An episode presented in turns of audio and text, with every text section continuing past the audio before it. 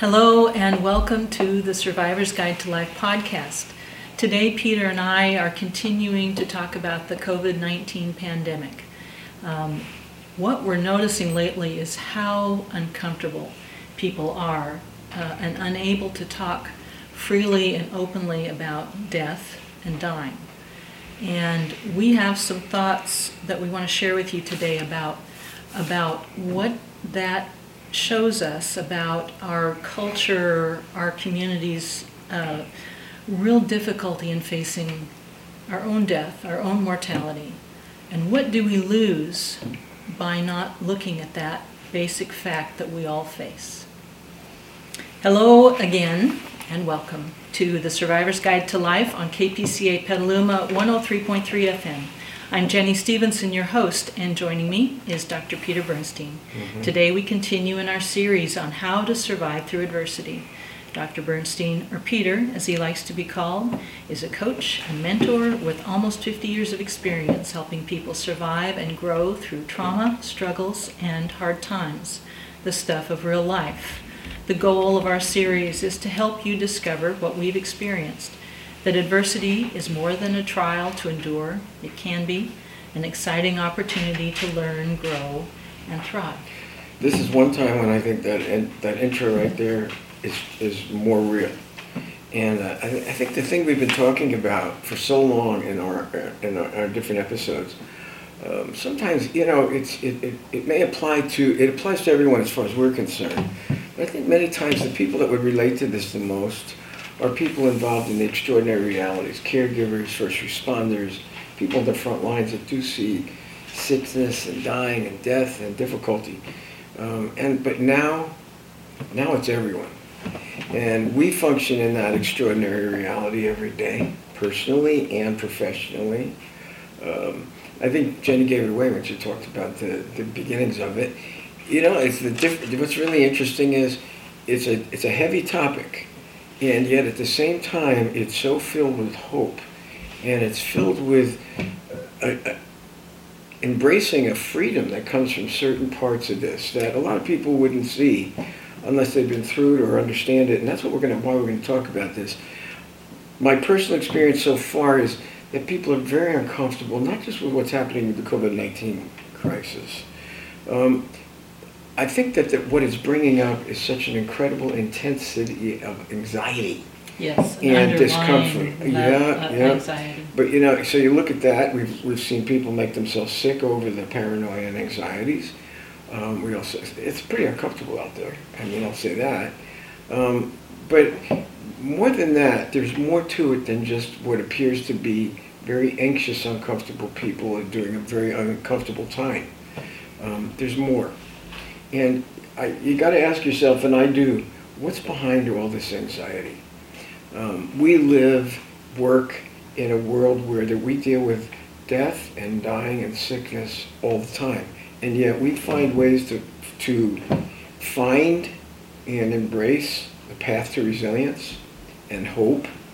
Um, and we've seen so many times that we're not talking about some kind of transcendent metaphorical, meta, metaphysical kind of nonsense. Whoever's into that, I'm sorry, but we're not.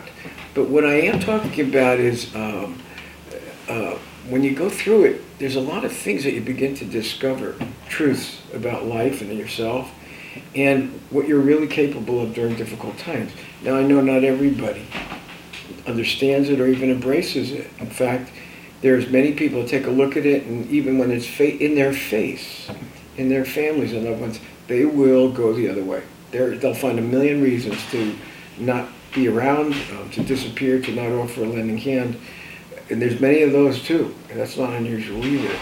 But I'm talking about a, a, a difficult subject, and um, it's interesting because the world we live in has made us somewhat more familiar, more familiar and comfortable with some very difficult subjects in life.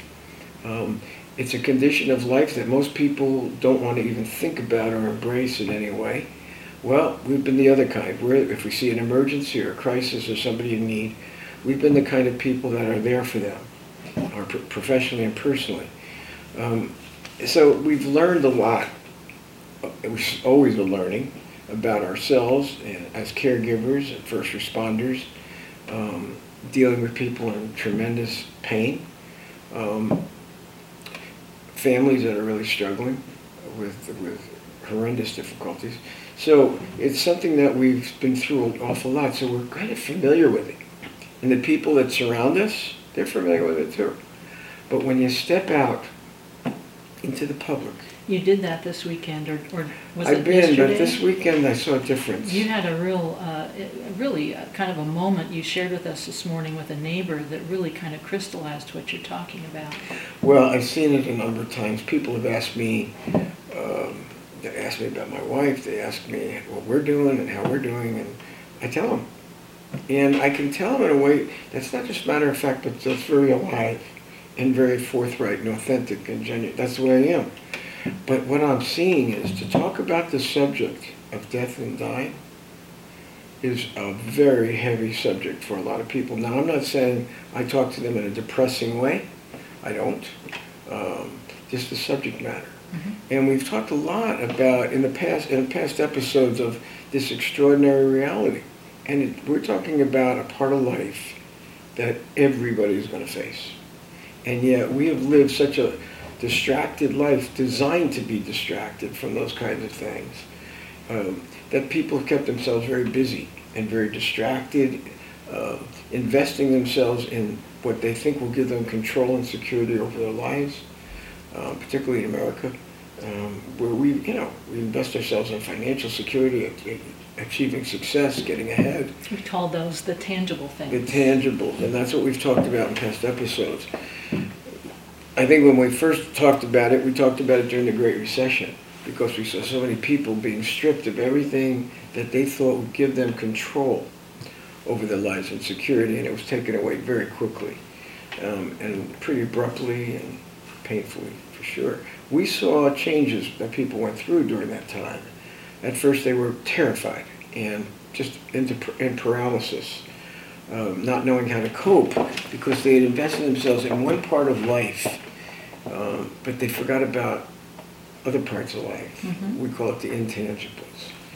And um, we realized that the real security in life comes from investing in the intangibles, caring about others and uh, being selfless in the way you love someone, um, uh, being grateful for life, um, being grateful for what you have in your life, even if it's not money it could be other things. You got a family, got your health. Loving relationships, your health, your your spiritual practice, any number of things that mean so much to you. And those are the, those are some of the intangibles.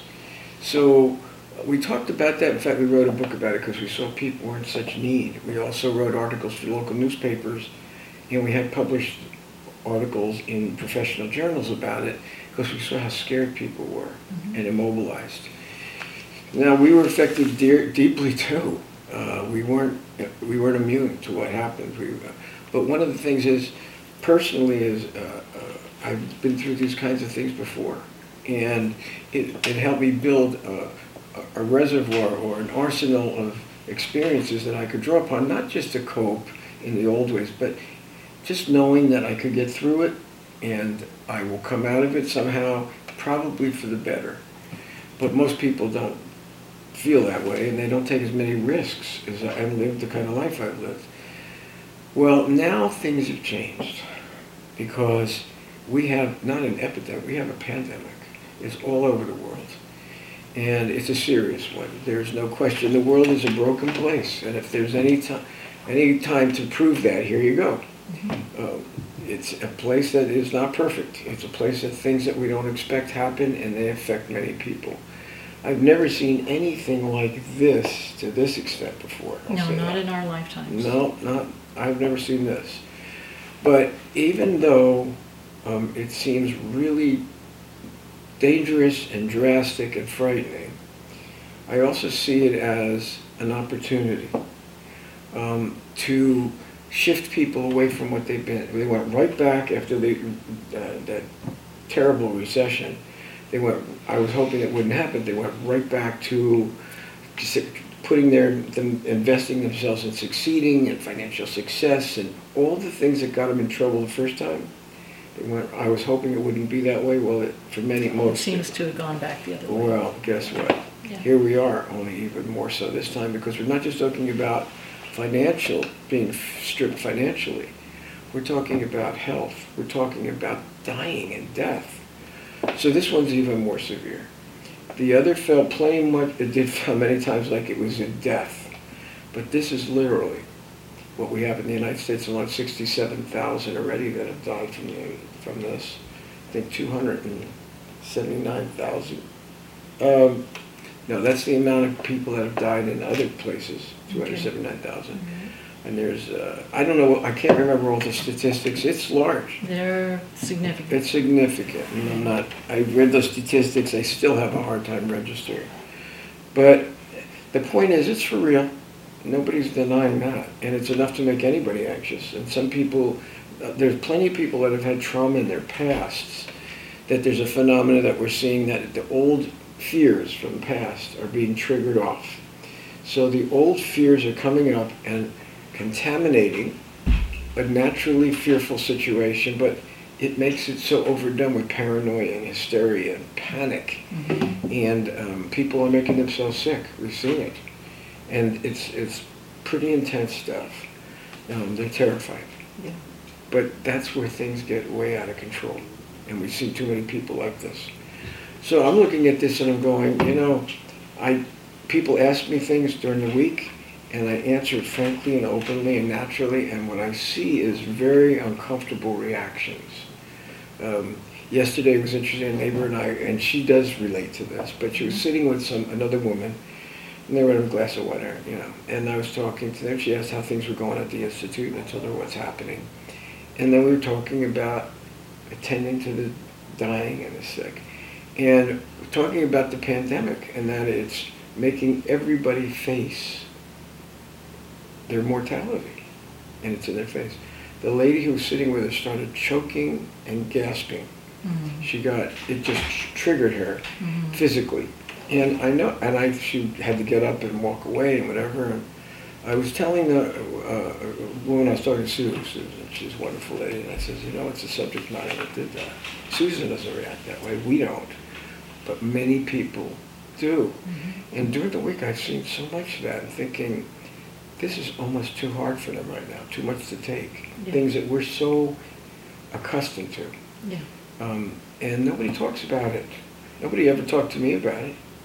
And um, I realize this is a subject that should be talked about more openly because it's a condition of life that we're all going to face. Even though there's a very small percentage of folks that are going to die from the virus, um, there's another reality to it. We may not die from that, but it brings home another fact. We're all going to die. No one is going to get out alive. And it's bringing that reality home that terrifies so a lot of people.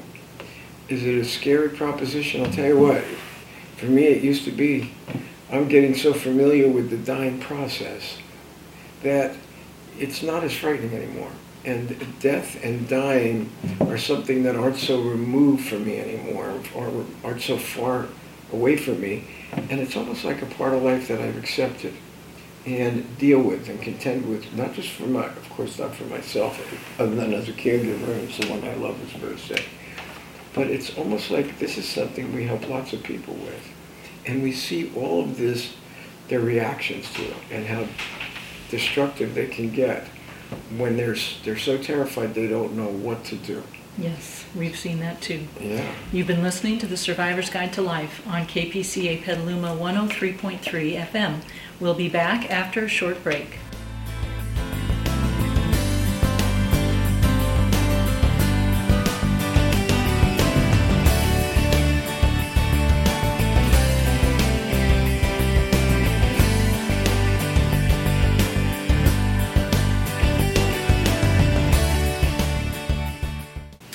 Welcome back to the Survivor's Guide to Life. I'm your host, Jenny Stevenson.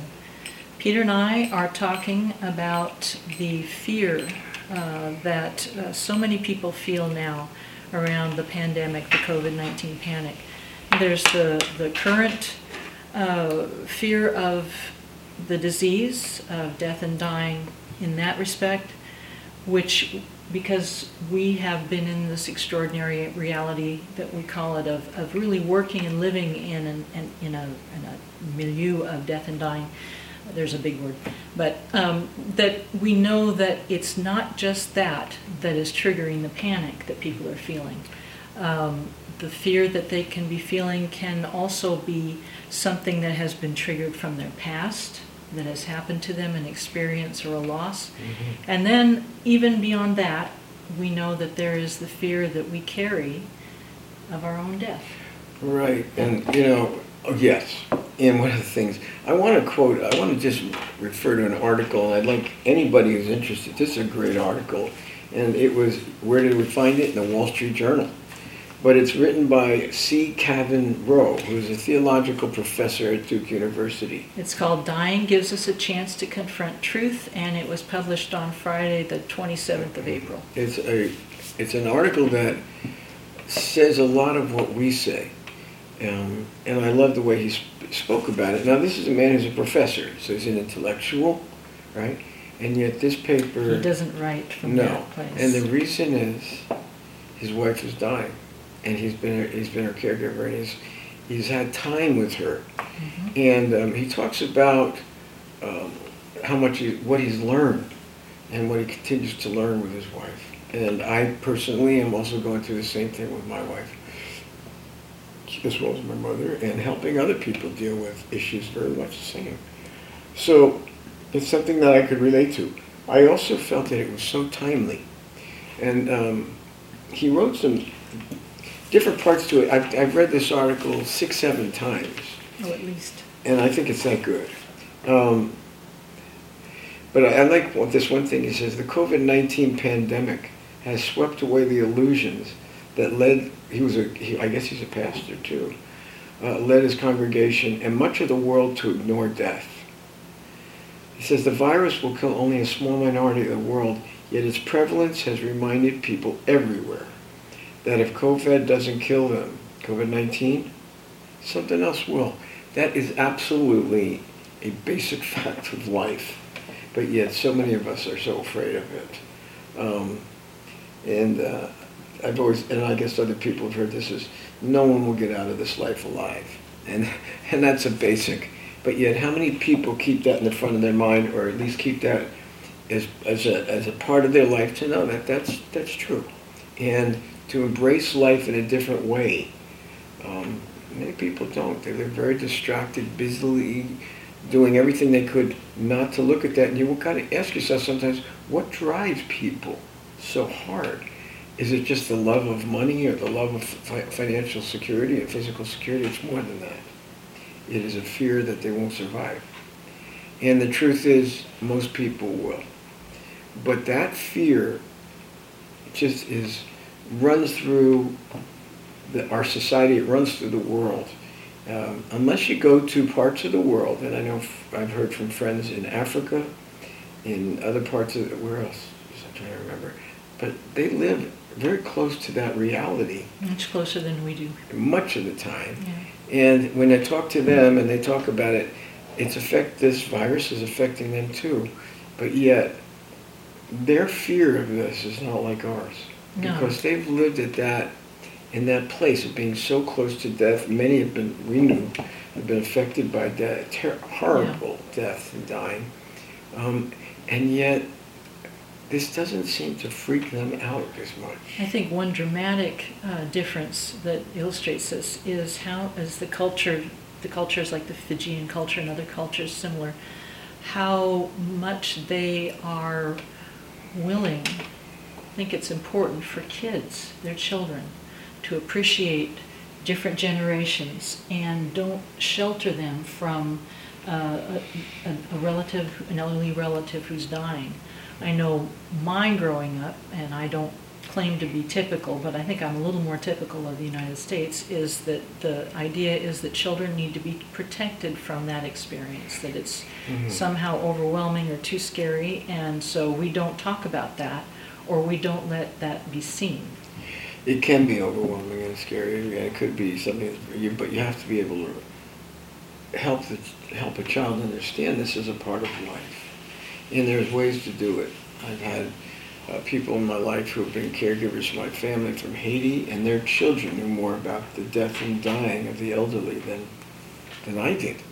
And they were very gracious and comfortable. It was a normal life. They just how to deal with it. Mm-hmm. Um, I've seen it in Fijians. I've seen it. Uh, God, I can't. My mind's going blank. But I've seen it, but not in America, not in our culture. And my guess is in the European cultures, it's also true, not just ours. Mm-hmm. Um, but I, I, I, this man, uh, what's his name? Excuse me again. Kavin Rowe. Yeah. He writes very interestingly because he talks about the um, dying process. And um, he says, you know, most people think a quick death is the way to go. Yeah, I just die in my sleep, don't feel it, perfect. Or, or someone just, and he says, the opposite is true. And I can affirm and attest to he's right. And he's talking, he talked about in the middle, in medieval ages, um, the Christian culture had a, a, a, a, practice. A doctrine or a practice. Yeah. And it was called Ars Moriendi. And it had to do with, um, so I understand it, but developed a set of practice to help us tell this truth and to prepare to, for death. Ars Moriendi. The translation is the art of dying. And um, he's saying that in our culture, um, it seems to be a good thing to see a death coming quickly and to get it over with. And he says the opposite is this doctrine is is and practice is different. I agree with him. And um, what Ars Moriendi does is it talks about how much you can the, the process how much it teaches us and how much we learn. How much we can learn by preparing for this important event. And boy, does it put people, all of us, through changes. There's not, nobody's immune to it. Puts caregivers through it, puts family members through it. Oh, first responders, doctors, nurses, uh, absolutely, puts all of us through it.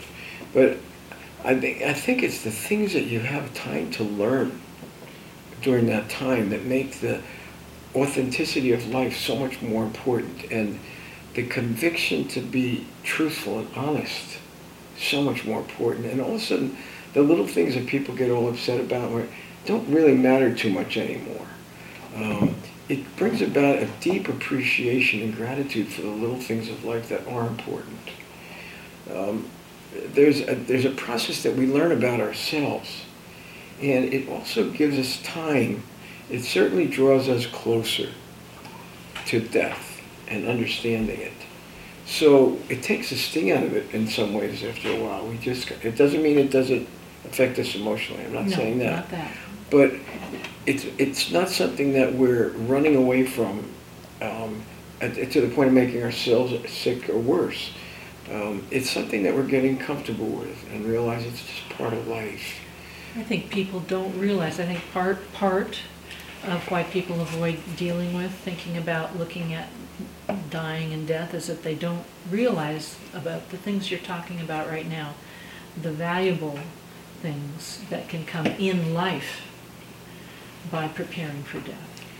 Well, he says it beautifully. He says, he says, uh, when you see death coming and you have time to uh, deal with it and prepare, there's a chance to live life fully.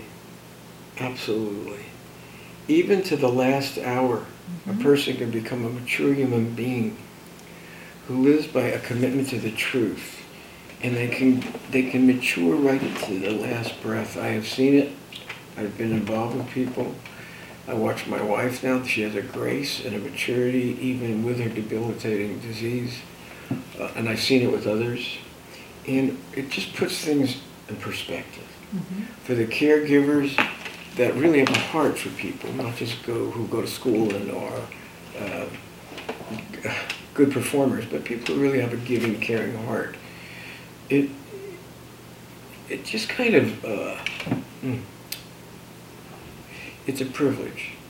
It becomes a privilege to take care of people who are sick and dying, and be part of their their life to the last breath as difficult as it is and as agonizing a process, so much good comes out of it. Very much. It's hard to tell anybody unless they've been through it. I'll tell you that. Mm-hmm. You couldn't have told me this in all the years I've helped people recover from trauma. I have never had an understanding or deep empathy for this process as I do now. I've also never been so selfless in my way of loving and giving and not expecting a whole lot back, almost nothing. And yet the privilege of giving and caring has brought that selfless, matured love out of me.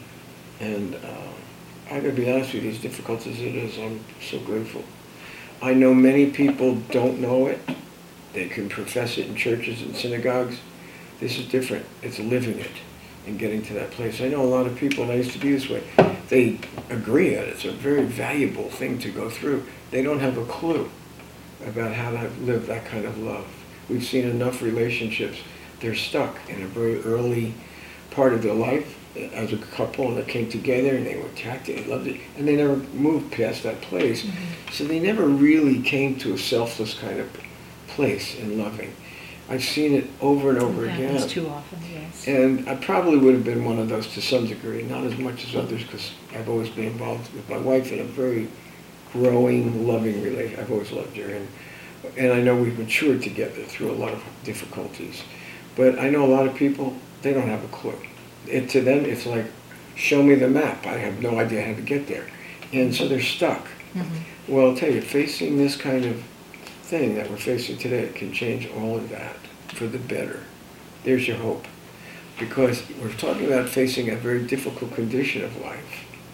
That's an extraordinary reality and actually finding meaning and purpose and um, a conviction of authenticity and truthfulness. That's so refreshing. It can be a little upsetting sometimes. We've had one of our caregivers who was we love her. Today she's not like this, but she talks about it in some of the posts that she uh, she was a performer and she did all the right things for the sake of other people and their approval. And my own wife, who she was taking care of, turned her and just when they was sick, and she said, "You are such a phony." And she wanted, she wanted, it was Haloa. Mm-hmm. Now, the reason I can say something, Haloa writes this in her posts. Yeah, she's written about it. And she is the opposite today. She said that was a turning point in her life. And she was almost 80 years old. She's a pretty awesome 80, I gotta say. I don't know anybody 80 that looks like her. She's pretty unique. She's amazing. But I gotta say, it did turn her life around. That hearing that from Lynn at that time was such a shakeout for Haloa. Mm-hmm. And it turned Haloa around. All of a sudden, Haloa began to understand what really loving somebody looks like, what it feels what like. That was all about. And then she examines the rest of her life and realizes, I don't have that in my life. And she wasn't like it either. And she had the integrity to say, I want it. And she wants it. And she's a, a pretty unusual, incredible lady. We'll come back to that. Yeah. You've been listening to the Survivor's Guide to Life on KPCA Petaluma 103.3 FM. We'll be back after a short break.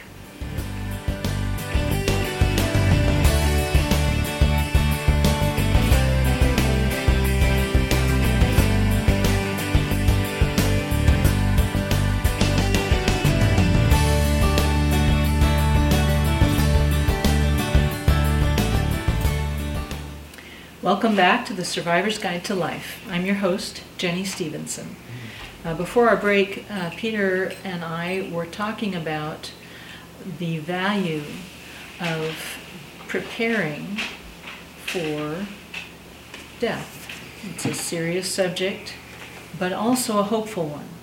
What do we lose out on by denying, avoiding, uh, looking at some of these most important times of life and uh, how can we take advantage of uh, this opportunity now with COVID 19 mm-hmm. to face some of these very frightening but real issues around death and dying.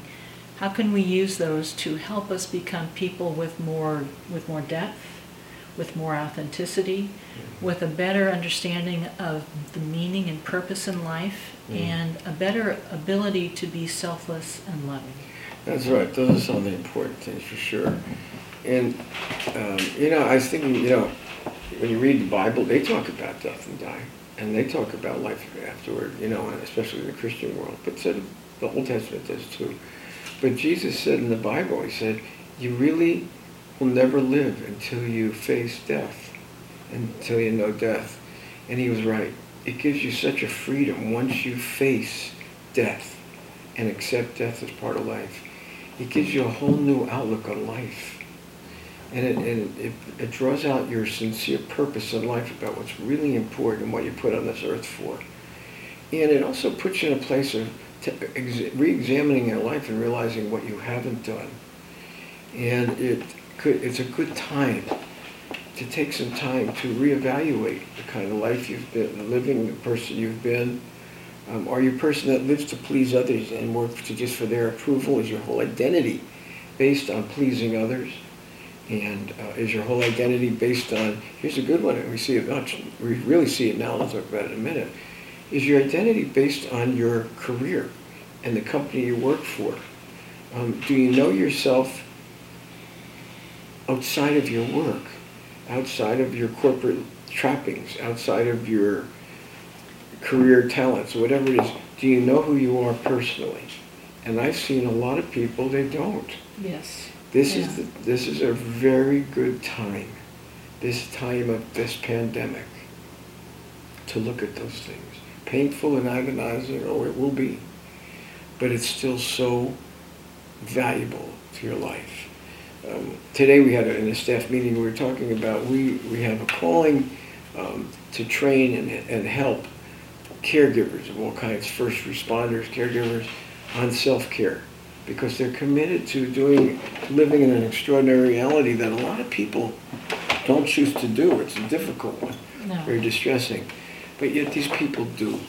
And yeah, it's a, a, sacrificial role that they're willing to take Yeah, on. and they feel very called to it. Yeah.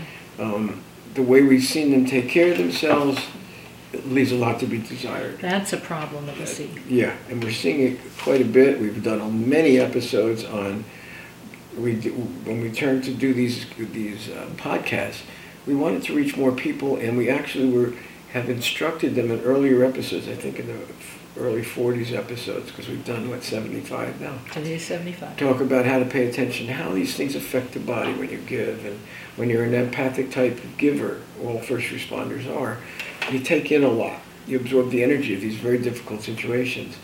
There's not too much training that I've seen that really understand. They may understand after difficulty you need to debrief that's not enough. One of the really extraordinary calls that might be go out on them is just very devastatingly traumatic, but the day by day, regular trauma of the day that isn't seen as something that needs to be looked at and dealt with. And it has a it has a, a cumulative effect. We talked about the statistics too uh, of cancer rates, uh, substance abuse rates, suicide. Um, suicide rates, divorce rates for first responders are all quite a bit higher than the average 80%, population. 80% divorce rate. And we see this as a direct result of this, this uh, intense traumatic intake that doesn't get dealt with. That's right. And they don't know how to deal with it, but they, they're good people. We're not saying oh, that. Good they're people. very good people. But yet there's a certain defensiveness they have about it. They're, they're on the front lines.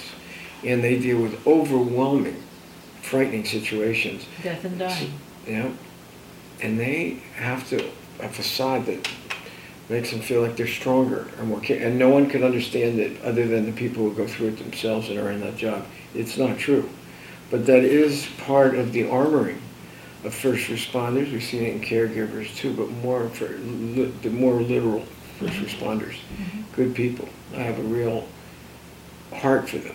But I also know when it comes to real self-care, what I see with the really high cancer rates, much higher than the norm. Suicide rates, much higher than the norm. Um, uh, God, there's so many things. Divorce, who's 80%? That's that a pretty, was a shocking That's a shocking statistic, yes. But they and the, the, alcohol, the drugs, all pretty kind of common. Mm-hmm. Um, and they live as part of their culture. And at the same time, there may, there needs to be a shift, and I think there is to some degree, that unless they do self-care, they're going to burn out. And the negatives are going to start happening and their health is going to go. I, I'm I have very good friends that are first responders. It's happened to all of them. Mm-hmm. There's not one that's escaped it. Yeah. And they're very good people. So we know it's true. We've seen for caregivers, we've been involved in helping uh, home caregivers and professional caregivers at home. And we've seen how dedicated they can be and selfless, particularly in, for other cultures. Self-care, though, is, they sure don't have that. And some of the best caregivers we know are from Haiti, from Fiji. Uh, we have some on our team that are remarkable people. We've also seen self-care doesn't seem to be built into their culture. And it's very important. no. So we've been teaching that and emphasizing because we talk about the way to find resilience even through the difficulties and the struggles and, and pain and suffering. Okay, here we are.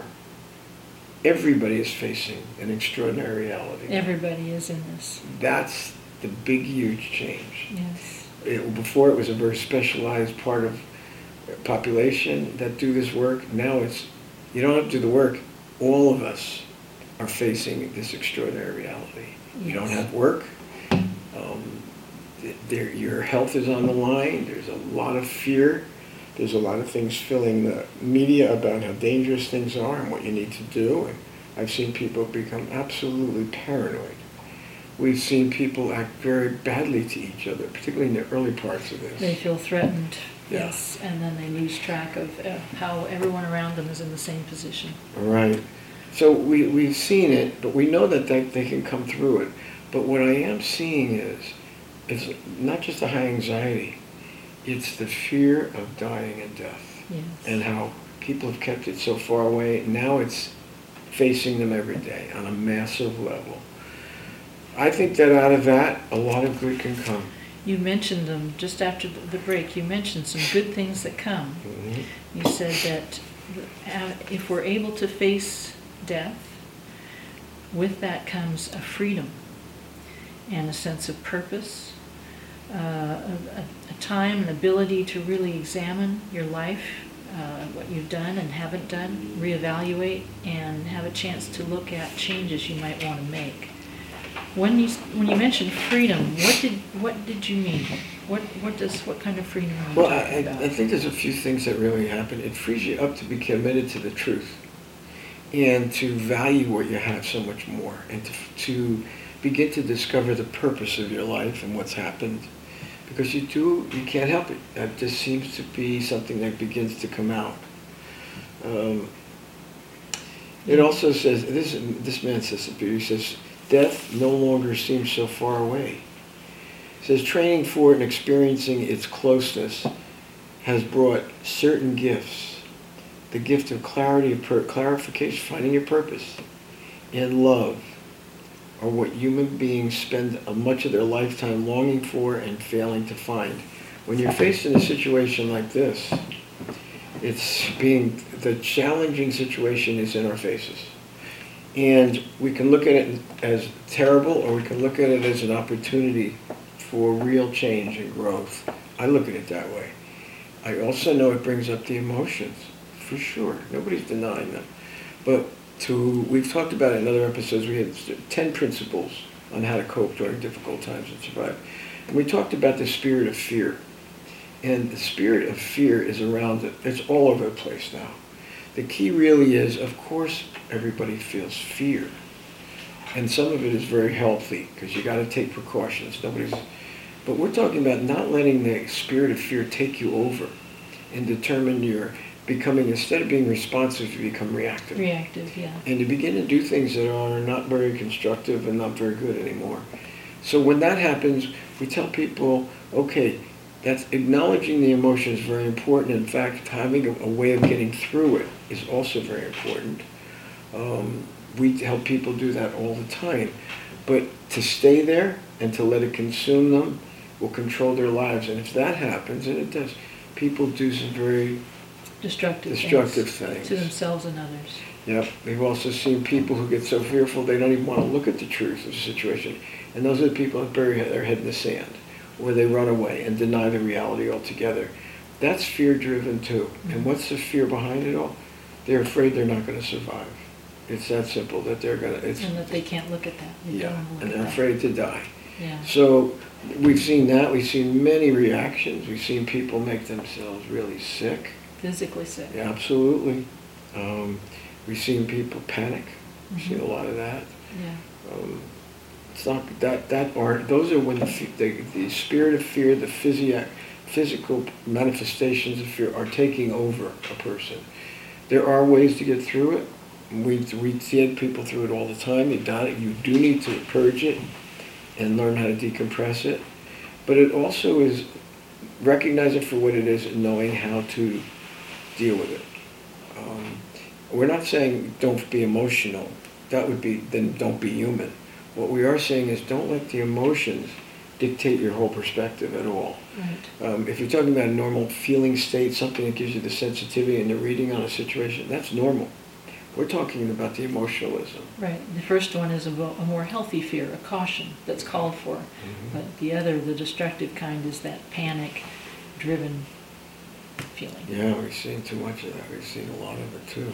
Yeah. So there's we're talking about some very valuable lessons that we can all on a massive le- a massive scale this time.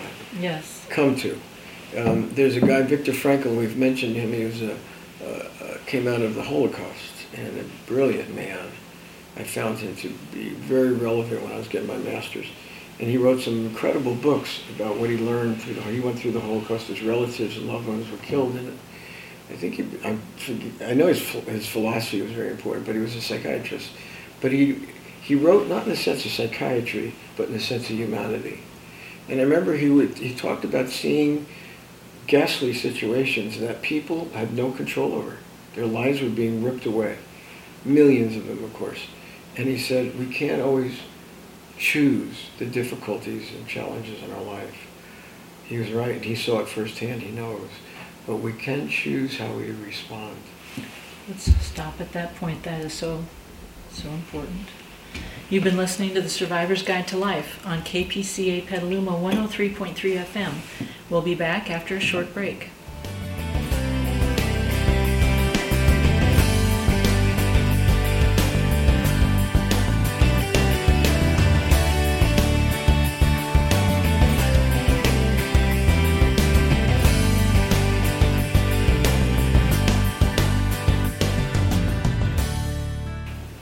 Welcome back to the Survivor's Guide to Life. I'm your host, Jenny Stevenson. Peter and I are talking further about um, fear and um, the value of being aware of it, working through it, instead of being controlled by it.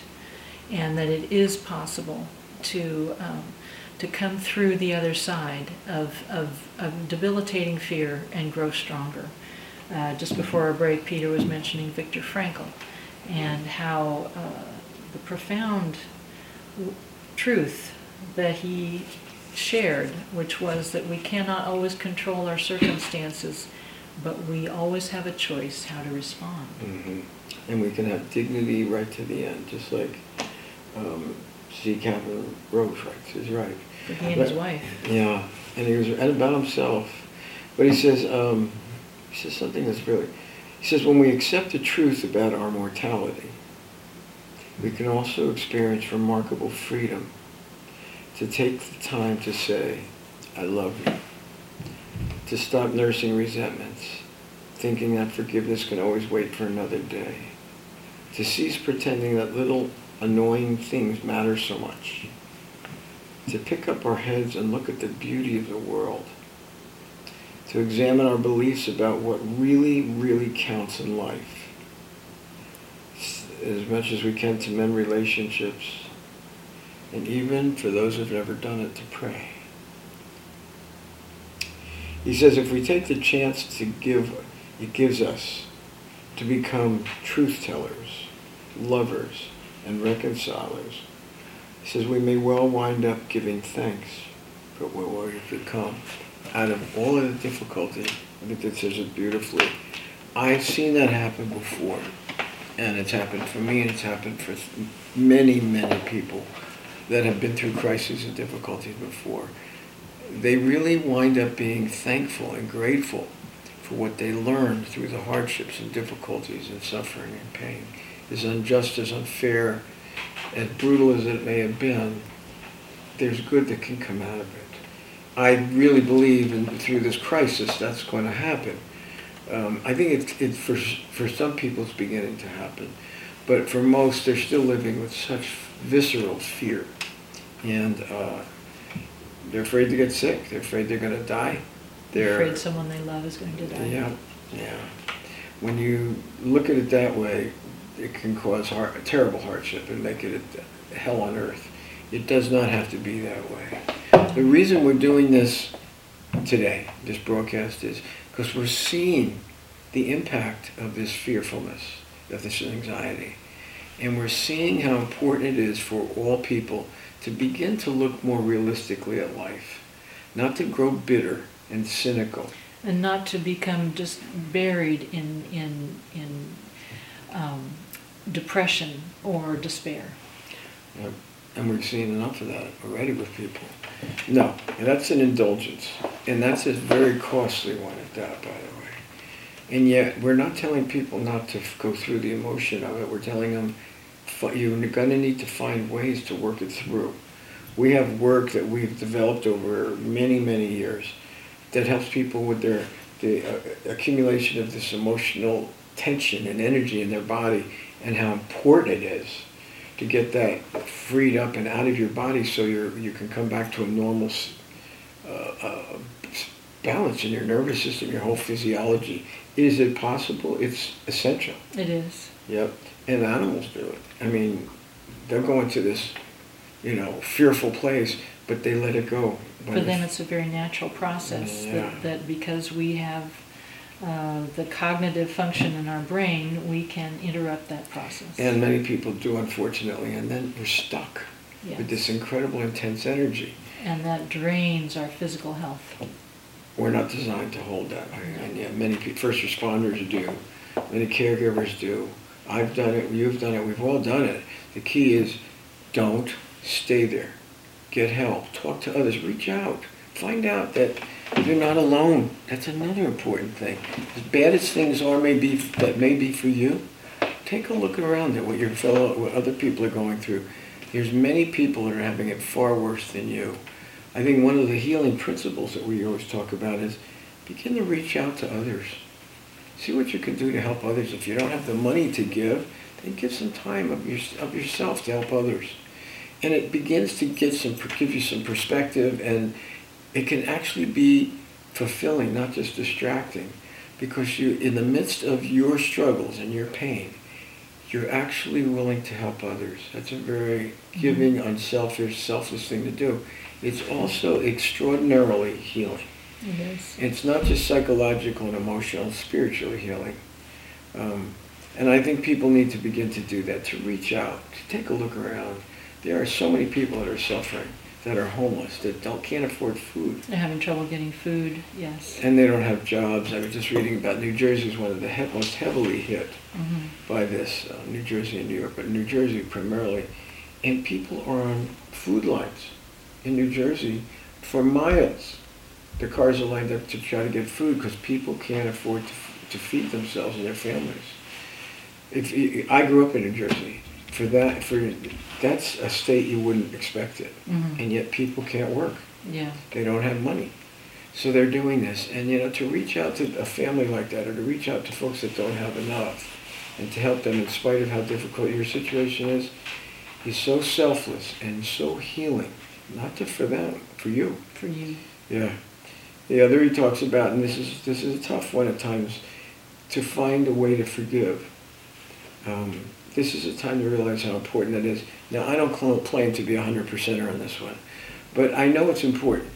I've forgiven a lot of people. I, have, I know that there's things that have happened in my life more currently that I haven't totally forgiven. And the, the actions that people have done aren't good. I'm not saying what they're doing is all right. But to carry the grudges and the bitterness is so draining mm-hmm. on me that I realize that life's too short to do that. There's more important things to put my energy into. I think that's part of, of one of the things you say about freedom. Letting go of old resentments and grudges does give us a sense of freedom. No, it does. And if you can't do it, make sure you're surrounded by some, some supportive people. we at our at our institute, we're all caregivers and responders, but you know we work in teams, and so we can support each other, and we do, and just to have the conversations we do to to help each other to take care of our own, we do it. It pays off in spades.